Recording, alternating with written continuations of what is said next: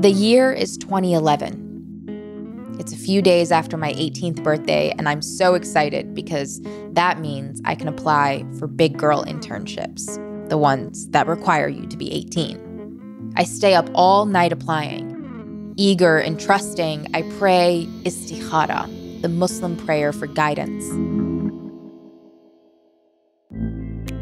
I ask God to guide me to the best internship at the best place at the best time. I felt like God knew what was best, so there was no need to ask for specifics. The next morning, a friend and I are performing a poem together for an event at school. There's a couple of hundred people in the crowd, and I'm dressed in a red and black leopard tunic, a black turtleneck underneath, and a gold headband across my forehead. When we get on stage, I introduce myself as a broadcast journalism major. I wasn't just yet, but I had just gotten a scholarship to journalism school, so I would be soon. After our performance, a woman comes up on stage, takes the mic out of my hand, and in front of the entire audience says, Noor, you're a journalism major. Uh, yes? I say hesitantly. Well, my name is Justine Love, and I'm the Director of Community and Public Affairs at CBS Radio, and I want you to intern for us. The second we get off the stage, I blurt to her in amazement, Why did you do that?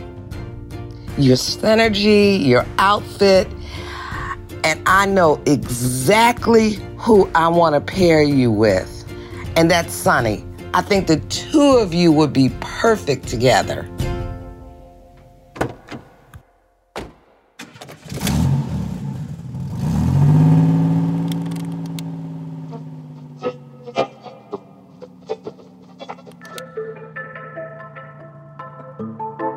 Had seen Sunny speak at my community college a few months prior to getting the gig. Sleek, straight black hair pulled into a tight ponytail and a bold red lip. She looked like the kind of woman who made her own rules, the kind of woman I wanted to learn from.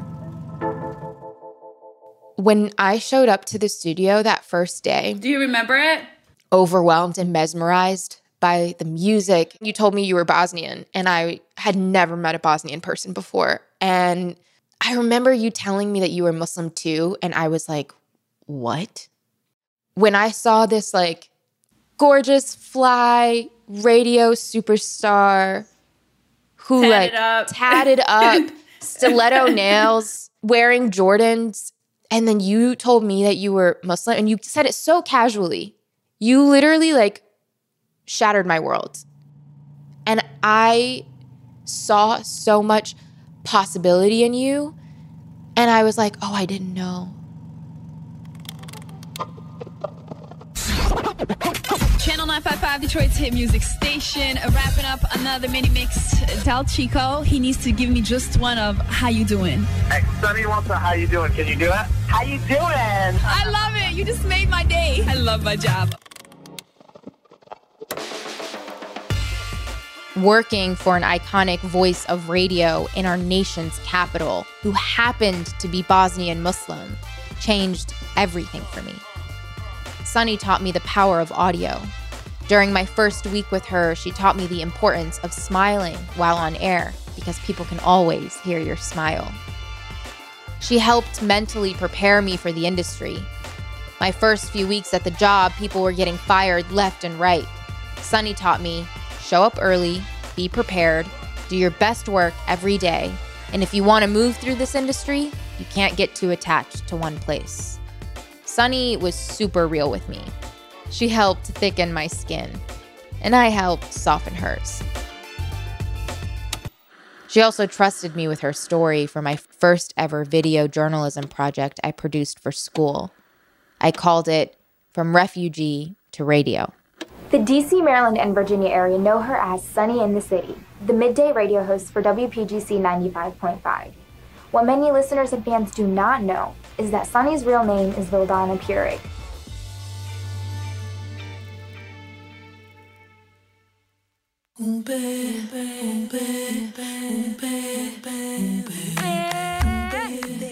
At your service and iHeartMedia present Rep, Chapter 2 Golden Girls.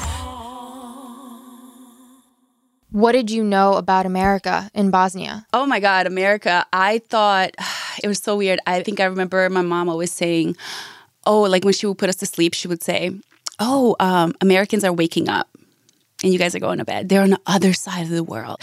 And then I don't know how, but we saw Beverly Hills 90210 and we heard about it. And I was like, oh my God, it's like big white houses and palm trees. And I came to Michigan, Detroit in February. and I was like, um, I don't see a palm tree. Like, where's the mansion? Wow.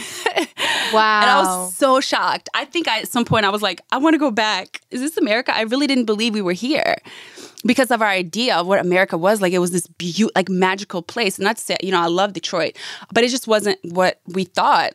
I think once the immigration process started and different countries were offering up to take refugees, I think they offered us to go to Australia, New Zealand, or America. And we were like, of course we're going to America. But, uh, you know, I just think that it's crazy because I still feel that a lot of people in the world don't know the American history. They don't know the actual things that happen in America. I just think they just have this idea like I did as a kid, where you go and it's like peaches and cream and everything's great. And I think a lot of people in places, I mean, I came from a village, like I've never seen a skyscraper.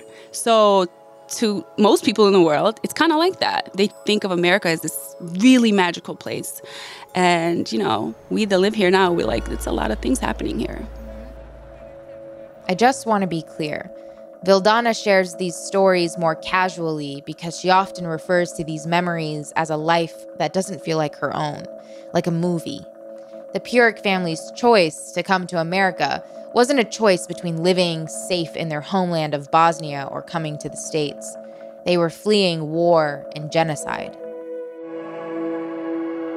There's one reporter whose coverage of Bosnia made her a household name in America. She's described her work on this as the most significant in her career. Here is Christiane Amanpour in 1993 on the front lines of the war. The refugees came through in 11 covered trucks. Those who managed to peek out the sides waved happily, but their smiles belie the horror of this exodus. One truck was full of wounded. It went straight to the hospital. The doctors stunned by what they found inside. You're free now. Don't be afraid anymore, he says to this young boy so savagely injured. Amanpour is witnessing the worst parts of humanity, and her reporting reflects that. The commander of all UN forces in former Yugoslavia has sent a message to the Serbs calling what happened in Srebrenica an atrocity. Another official calls it criminal lunacy. And yet another says these people are faced with a terrible choice be shipped out like cattle or slaughtered like sheep. And the civilized world is faced with the terrible shame of watching these scenes without doing anything to end the carnage.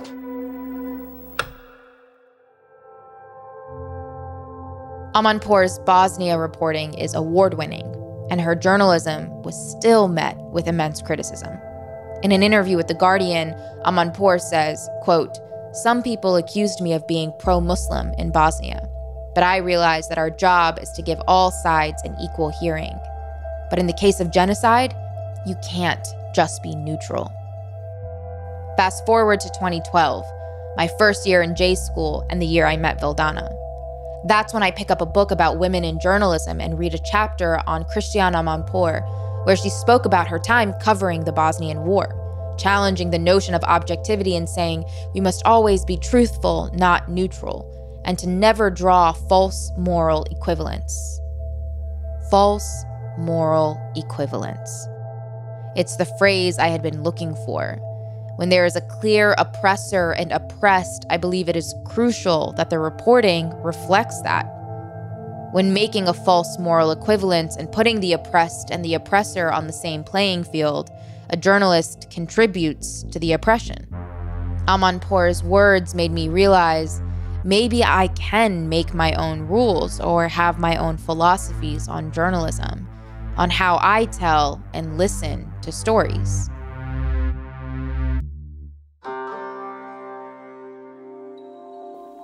Do you remember at all ever seeing the war covered in the media? Back there in Bosnia, no. because we had a war that started way earlier before it got to Bosnia, because like the entire Yugoslavia was falling apart. So there's like pieces. When people talk about the genocide that happened in Srebrenica, and you know, everyone knows about that, that's on a whole other side of our country. Once it started getting closer to us, we weren't hearing about it the way we heard it about the other countries. Things were falling apart, and as they were getting closer, we were just kind of like, okay, so like what happens next? And then after that, it was just kind of like we lost electricity, we lost, you know, whatever. So it wasn't like a coverage that we ever heard of once things got close to us. Vildana lived through the Bosnian War as a kid, but that didn't mean she understood what was happening around her. It wasn't until she had settled in the US and gotten a little older that she started digging into the story and continues to do so.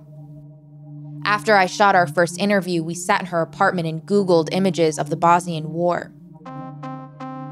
She doesn't have many photos from her childhood, so through Google, she made it a game to find people she knew from back home, to find familiar Bosnian faces, familiar Muslim faces. I remember feeling a deep haunting watching her put pieces together, like she was still a kid looking for answers. I only speak for like my family. We have a really weird like way of connecting. Like we don't really talk about anything. At some point, like my dad was silent. Like literally didn't speak to us for like a very long time. And my mom said, Oh, it's because he doesn't have coffee. And I think that once like we came to America, I was just like, Oh, I really want to know like what happened because we were just children and we were just like, Oh, we have to run. Oh, we're just going. The story of refugee to radio became one we chip away at over the years. Me asking questions and her piecing together memories. But for Vildana, the war's effect remained a part of her I didn't understand, and she didn't really talk about it. So when I sit down with a researcher to interview her about Islamophobia, and she brings up the Bosnian War, I start to piece together historical context to understand my friend better. My name's Dalia Mogahed, and my title is Director of Research at the Institute for Social Policy and Understanding.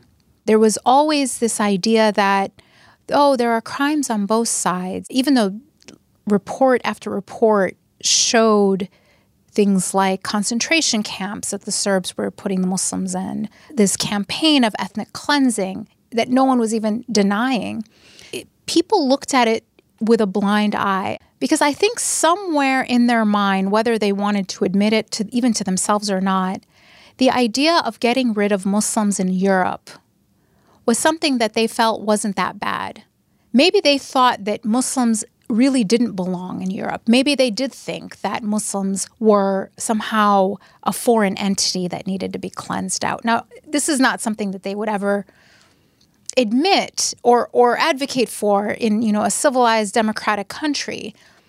But it was very hard to explain how long the genocide was allowed to happen and to take place and to continue. Vildana's mom explained their family's experience more simply. I think that what I really want to leave people with is something that my mom told me. She said, "Remember at the at the craziest part of our life when we were in most chaos and we thought like the world was ending, you know, for us." She said, "You know what people in charge were doing? They were all sitting together drinking tea." Right? So that's how I view everything that happened. The people in charge were still drinking tea you know, like debating, maybe going on vacation. We'll revisit these issues later. We'll come back in two weeks. And people, like regular people, suffered. It's really us, regular folks, poor people, fighting against each other while everybody else drinks tea.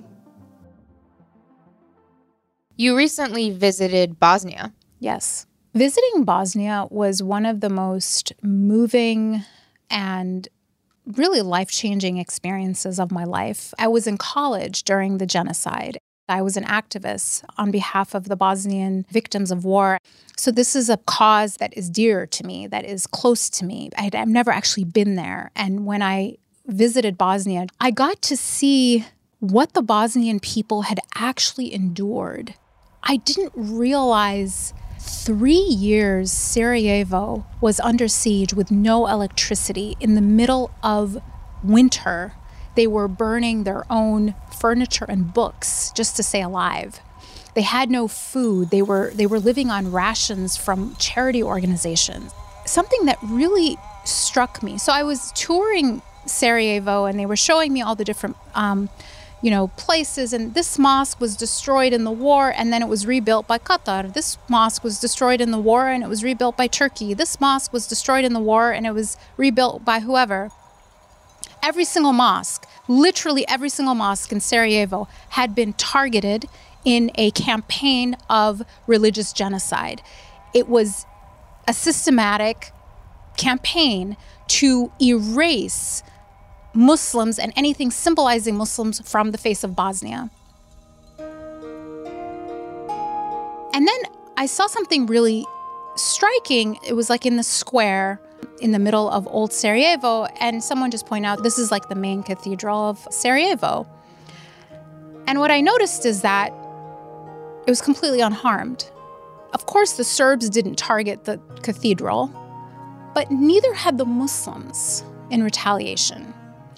Not only had they not retaliated by burning down this cathedral, even though all these historic, gorgeous mosques were being destroyed, but it wasn't even looted for firewood. And that literally brought me to tears. It was completely unharmed and unlooted. That was actually my souvenir from Bosnia as I bought this engraving of the cathedral. Because the cathedral was what told the story of Bosnia to me. It was the Bosnian people saying, Our tormentors are not our teachers. And they were able to maintain their humanity and not respond in the way that they were being treated.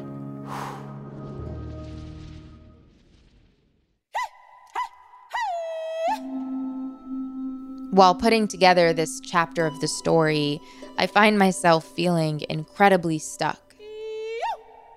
I realize I'm telling the same story I told 10 years ago when I first met Sunny, from refugee to radio. And I'm really familiar with that story. But what I haven't been able to unlock is how it's really manifested in Vildana's life in the States. I need to find the cathedral in this story, the pivotal reframe. So, to help me reframe my approach, I'm turning to a professional listener. And so this is actually comes back to my work as an oral historian where the whole point of it is to listen. And oftentimes, when people think they're listening, they're really searching for themselves in what you're saying, right? They want to hear you say something that they already are thinking, mm. right? That's not listening, that's narcissism. You are listening for yourself you're not listening to the other person. And so for me, listening means being able to sit with someone, sit with a story that may you, you may not think is connected with you at all, but create space for it. I'd like to introduce you to Zaheer Ali, an oral historian and educator. Zaheer tells me that oral tradition is the practice of almost all indigenous cultures. It is also deeply tied to the Islamic faith. The Quran, which translates to the recitation, was gathered and passed on orally, and the practice of memorizing it is one millions of Muslims around the world engage in. The way Zaheer Ali practices oral history as he says it, he is a story listener, a story amplifier, and a person who works to preserve the stories of others. One of my favorite verses in the Quran is make room in your assemblies. So people used to gather around the prophet when he would speak at the mosque. It was always all the same people gathering close to him so the other people wouldn't get to hear him wouldn't get to gather around him. And so the revelation is like make room in your assemblies. Like there's there's enough.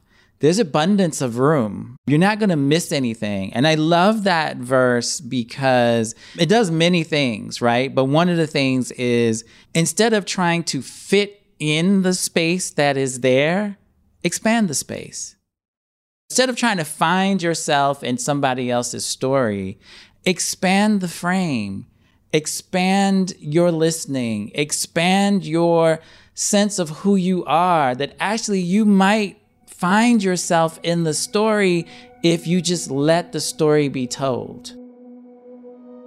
So sit with a story that is not your own. That's what listening is to me sitting with a story that isn't your own. And then it hit me. I knew what the problem was with the story. I was sitting with the wrong one. So people call it epistemological humility, which is the epistemological humility. humility, which is knowing that you like being humble about what you know. Mm. Right? Understanding the limitations of your knowledge. Mm. And, you know, as an oral historian, like my approach is what they call life history. So you you interview someone and get their life history. There's no way whether it's a 70 year old or a seven year old can tell you their life history in two hours. Mm. So you always are getting an incomplete story. Your knowledge is incomplete. Always, always. You're never going to get the full story. Even in the Quran, we're told that the Quran comes from Umul Kitab. Like there is the mother of the book. That there is actually something out of which the Quran is an extraction, it's an excerpt. We're, we don't even have the full story. Well, we also have the incomplete story of ourselves. Yes. If I asked you to tell me your life story today, and I came back and interviewed you next year, they might be two completely different interviews. They would be. Yes.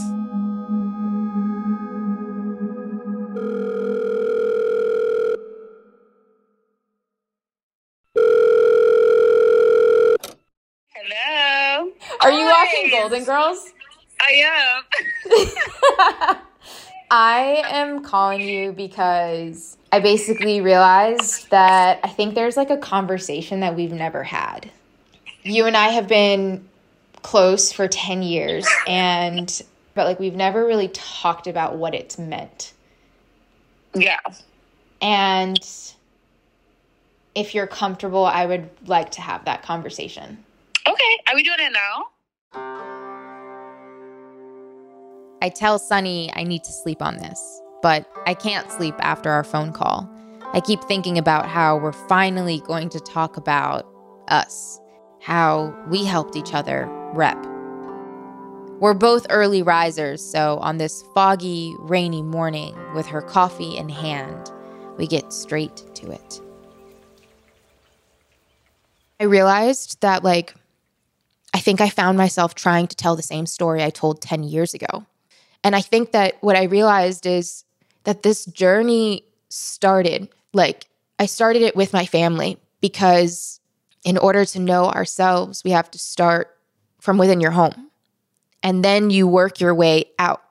I guess where I want to start with is why do you really think we're friends? Wow, I don't think anybody's ever asked me that.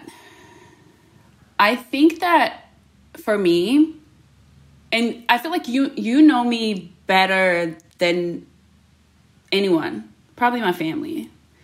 Like being anytime I'm around you, you bring out the real person in me. I feel like you're just this I guess like a light in my life and I feel that for me people are very fleeting in general. People come and go. To me, it's not a big deal. But I just felt like we have this connection because I feel that I see in you maybe things that I could never be or wouldn't even try to and like you were representing like a part of me and that's why I always encourage you because I just always felt like in a way you were like a representation of me, maybe like a younger me. I realized that our relationship transcends words. Like it transcended mm-hmm. language. It was just like it was light. It was Noor and Sunny. Literally like our light for each other. Oh my god. Why didn't I think about that? Yeah, it came to me. That's Lit- crazy. Yeah. And yeah. that's why we're the Golden Girls. Oh my God, this is amazing. We love our Golden Girls. Years ago, I even got her the entire DVD collection of the whole show. Golden Girls is the kind of vibe that allows you to sit with the serious stuff while also feeling held and comforted.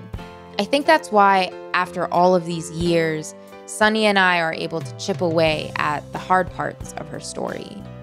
It's like every time we create space for each other, we unlock parts of ourselves in real time. When you reflect on the fact that you came here when you were 12, leaving a war that included an ethnic cleansing of Bosnian Muslims, for being Muslim. When you come here and abandon that part of your identity in order to survive, there's like a, a disconnect in in the story. You know, like I was an excellent student in Bosnia and I came here and I was like terrible. And I was like I did everything opposite. Maybe on purpose. Mm. To disconnect myself from that part of my life. Well, everything you knew and everything you were taught got punished in Bosnia in the war. It felt like coming here and people like asking you about it, you're just like, what are you talking about? I just want to be a regular kid. Like, I don't want to. I don't, I'm, I don't, I'm not Muslim. I don't pray. Like, clearly you can see I don't pray. I don't wear hijab. Like, th- that was like my thing. And I think because you know, I come from a small village. Everybody's related because we all live together. All the families live very close, you know, and then going to a refugee camp. And so you had different people that were fleeing from different parts of the countries, or, you know, there were some people that were of different faith. And, you know, it was just a lot of different people, but it was still our people. But when I came to America, it was like my high school had like 33 different languages. So it was all the immigrant kids went to my high school. Whoa. So you have kids from every country that hates each other in the same schools. There was like fights every day, and every day that we had a liquor store on the corner of our school, and there was a different flag painted every day behind the, the store because it was like whoever was fighting that day, they painted their flag. Like it was crazy. Shout outs to Hamtramck High School. but I think then also a part of me was just kind of like when I saw, you know, all the hijabi girls and like they were all in school, I was like, oh, like I'm not like that anymore. So when did you feel like you really became American? Ooh. I don't really know, honestly. I always say I'm Bosnian. Like I never say I'm Bosnian American. I don't think I've ever said I'm American unless I am in a different country and they see my passport. But you wanted to be so badly. So so wanted to. So wanted to. Like all I for some reason I'm telling you like I just wanted to disconnect and maybe I'm still trying to figure that out. I believe we need stories to make sense of the world. They tell us who we are, who we've been, and who we will become. For Vildana, making sense of the world meant denying her story for so many years. I hadn't thought about it like that before. No wonder I couldn't get a handle on this narrative. As she says, she's still trying to figure it out. And me, I just had to listen. So now, when you look at it, where do you think you really fit in the American story? I can honestly say that I have no idea. I think that I just really view my life as it's kind of like wherever the river takes me. Mm. Being in America and putting all these things on myself. As you can tell, in my head, I was like, you can't say this, you, you can't do this, you, you're not this. But then, you know, I started working at a, at a hip hop radio station. So then I'm like, oh my God, but I'm not even like from here and I'm not black. So like now I'm at this radio station and I'm like taking up space, you know, then I'm like, uh, immigrant, but then I'm Muslim, but then I, re- I don't really follow, so I really can't say. So it was like all these things at once. But I did feel like here in America is a lot of you have to identify like who you are. It's very like, well, do you fit here? And are you this? Or are you that? Because if you're not that, then you can't be like, it's so much of that. And I just want to live a life where none of that actually matters anymore because in America, it's all about labels. My therapist recently told me that labels are actually dehumanizing. Mm-hmm. Because we're limiting it's so ourselves. much. Yeah. It's so much. But I, I but I've learned, I think, even just being around you for the past 10 years, like it's really helped me, I guess, like connect more. Because, like you said, I knew all the things in, in my heart, in my mind, like what Islam represents and, and how I am but it just made me feel more comfortable. I think what I've learned over the the last 10 years that you inspired me with too is that I want to see you and not any of the labels. Like I like seeing Vildana, I like Yeah. seeing Sunny. And to me once you put a label on on a person, whether it be faith, gender, race, anything, any label, you immediately see them through that lens. And I think Mhm. that the way our relationship was built was that you saw me as Noor and I saw you as Vildana. And that was enough. Yeah.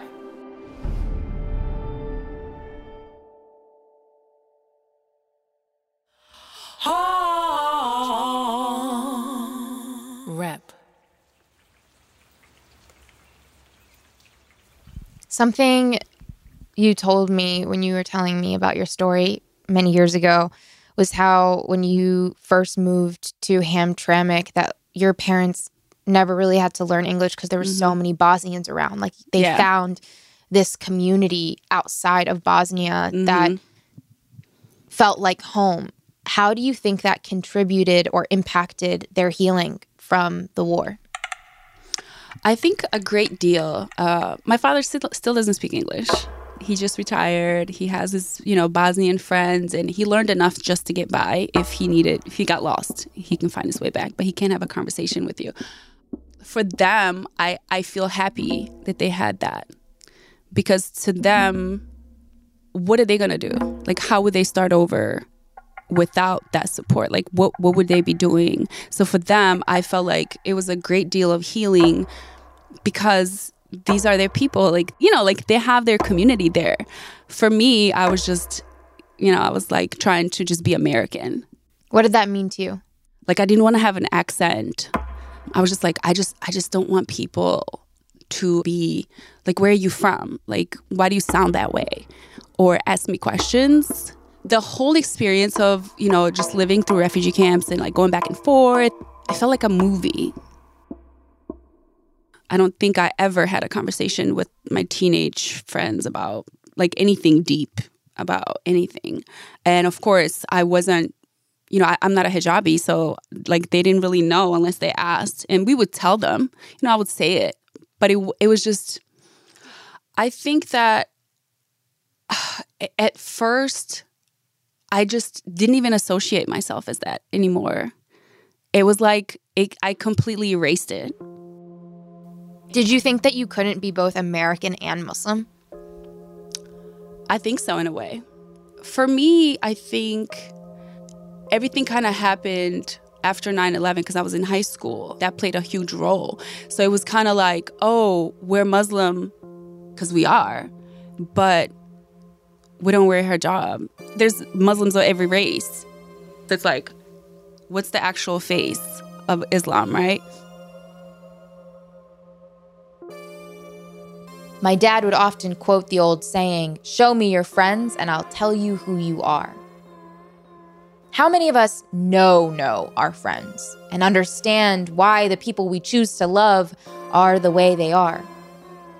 To know people intimately gives context to their story and ours. And how does intimate knowledge specifically play a role in Muslim storytelling? So, to me, intimate knowledge, those are the things that you know because you're in community with someone. Mm. Those are the gestures, those are the nuances, those are the deeper meanings. That's the interiority of the life from within, not what people see from without, right? That people who are not in this experience, their image of us is very exterior, right? So, like, for example, if you are writing a Muslim character into your story, and you want to signify that they're Muslim, like maybe you have them dress a certain way. Maybe you have their facial hair a certain way. Maybe you show them praying, right? Those are all exterior manifestations, right? right? What are they thinking? What are they how are they understanding the way that they move in the world, right? What is the interiority of their life?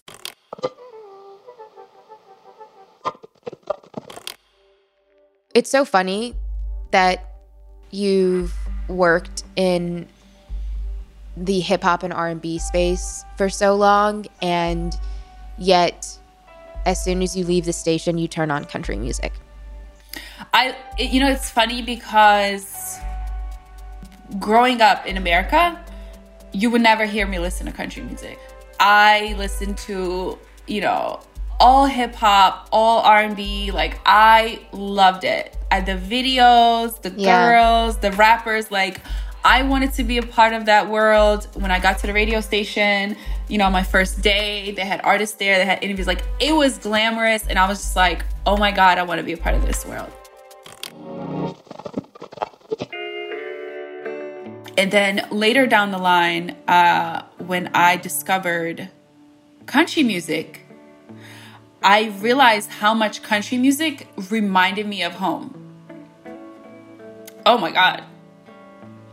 Every time I listen to it, it literally, because all they talk about is sunsets, sitting in the grass, you know, like country living, right? And I was like, every time I heard it, I was like, oh my God.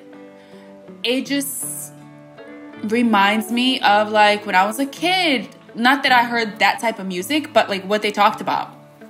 And they always talk about love and they talk about like I don't know, dirt roads and and that's all it is. It literally reminds me of home. And I was like, "Oh my god, if I can listen to country music while when I'm like sitting on a little hill watching the sunset, like that makes sense to me in my head."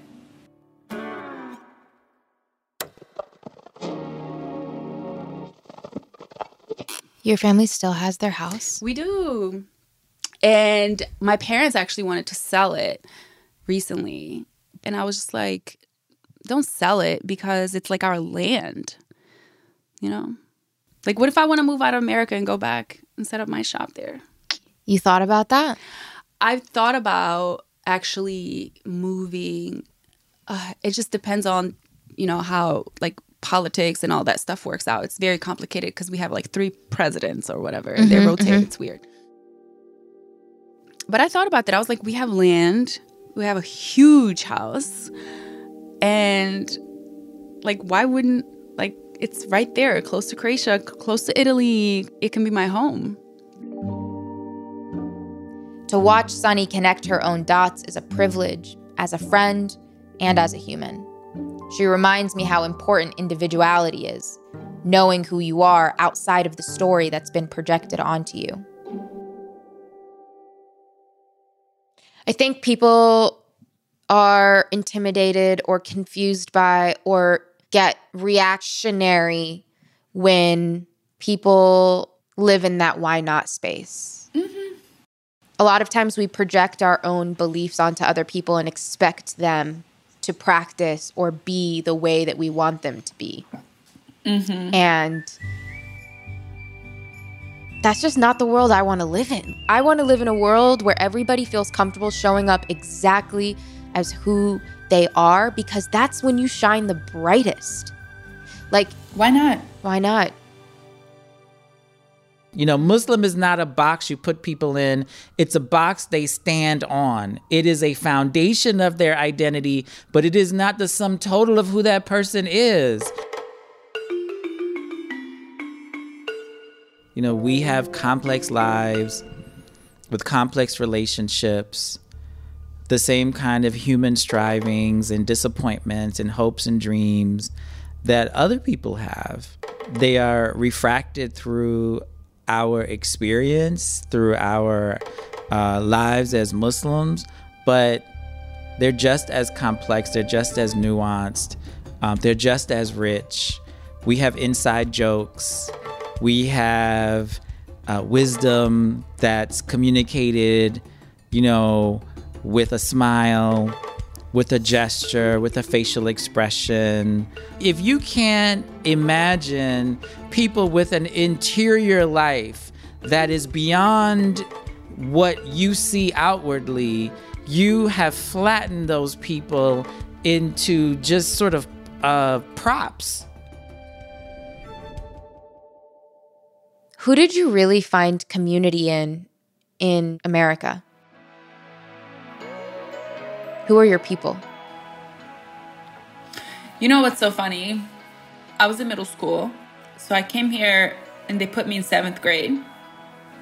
And I was like hanging out with a lot of Bosnian kids because I mean, we didn't speak English. And then eighth grade, gym class, there was this girl. Her name was Martina. She was this black girl. And she like came over and like fixed my shirt or something. Mind you, growing up, I had never seen a black person before. Ever. Until we were in the camps and all of our doctors were African. So I never had a, a, a black friend. I remember that moment because she like helped me. And then it was later when I started doing radio. And I was always out in Detroit, like community. This was before I even got on the air. People knew who I was before I was even on the air because I was always in the community, always doing things.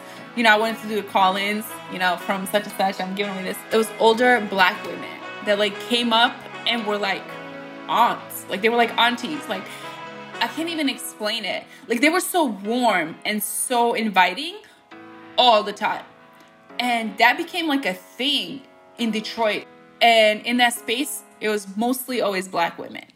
Right. Wow. Wow. When they say like who's your audience, I'm like, I know I can literally draw the person because that was like the sense of like the warmth that the mm. community had always given me.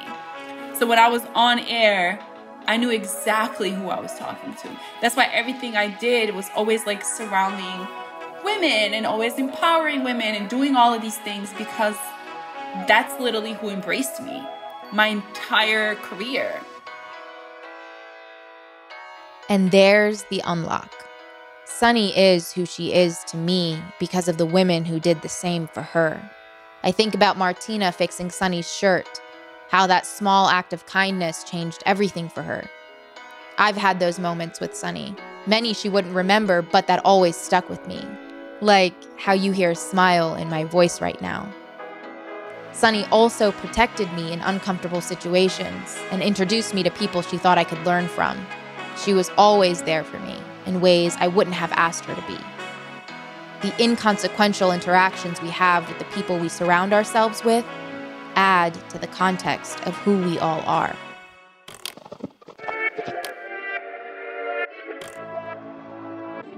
When we encounter a story or someone's story or someone's history, you we should never come away thinking like, ah, I get it. I get you. I understand. Okay. We should come away thinking, wow, there's so much more to learn about you, about this thing, about whatever it is. As you said, we should come away with more questions than answers. on WPGC 95.5. Don't forget, everybody, for Sisters Only is happening after the year that we've had, ladies. This is much, much needed. You can actually enter for your chance to win tickets to this incredible event.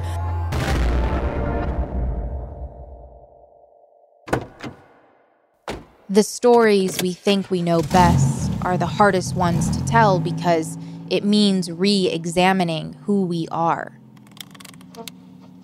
I found myself filling in the blanks to Sunny's story instead of just witnessing it, witnessing her connect with her inner child, little Vildana, the one who enjoys country music, feeling the wind and speaking to trees. As a storyteller, I was so focused on the telling part that I wasn't doing enough of the most important part listening. When Sunny and I had our big talk, I noticed the nuances in her story and the way it naturally connected to my own. So even now, as I reflect on how Sunny and I came into each other's light, I think about how many other people I've encountered who have contributed to that glow, or I have to theirs. If even in one of my closest friendships it was this difficult to reflect on the nature of our relationship, how often are we missing that with friends and strangers whose lives we only pass through? How much light are we missing? What happens when we intentionally examine a personal relationship? How does that help us to rep one another in more meaningful and surprising ways? Sunny is still the kind of person you can't miss. Her voice, her fits, her knowing smile, her knowledge of self is the essence of her cool. It's what I've always been so drawn to. Next up, we're expanding into Muslim cool. This is Rep. I am Noor Al Huda Tagouri, at your service. Rep is a production of At Your Service, School of Humans, and iHeart Podcasts. This show is written and produced by me, Noor Tagouri, and Zaron Burnett.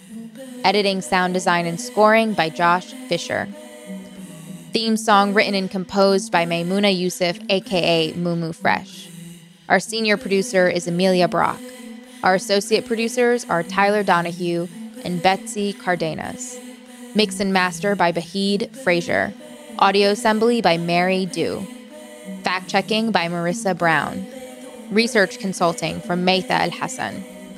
Our executive producers are Adam Kafif, Zaron Burnett, Jason English, and me, Noor Tagouri.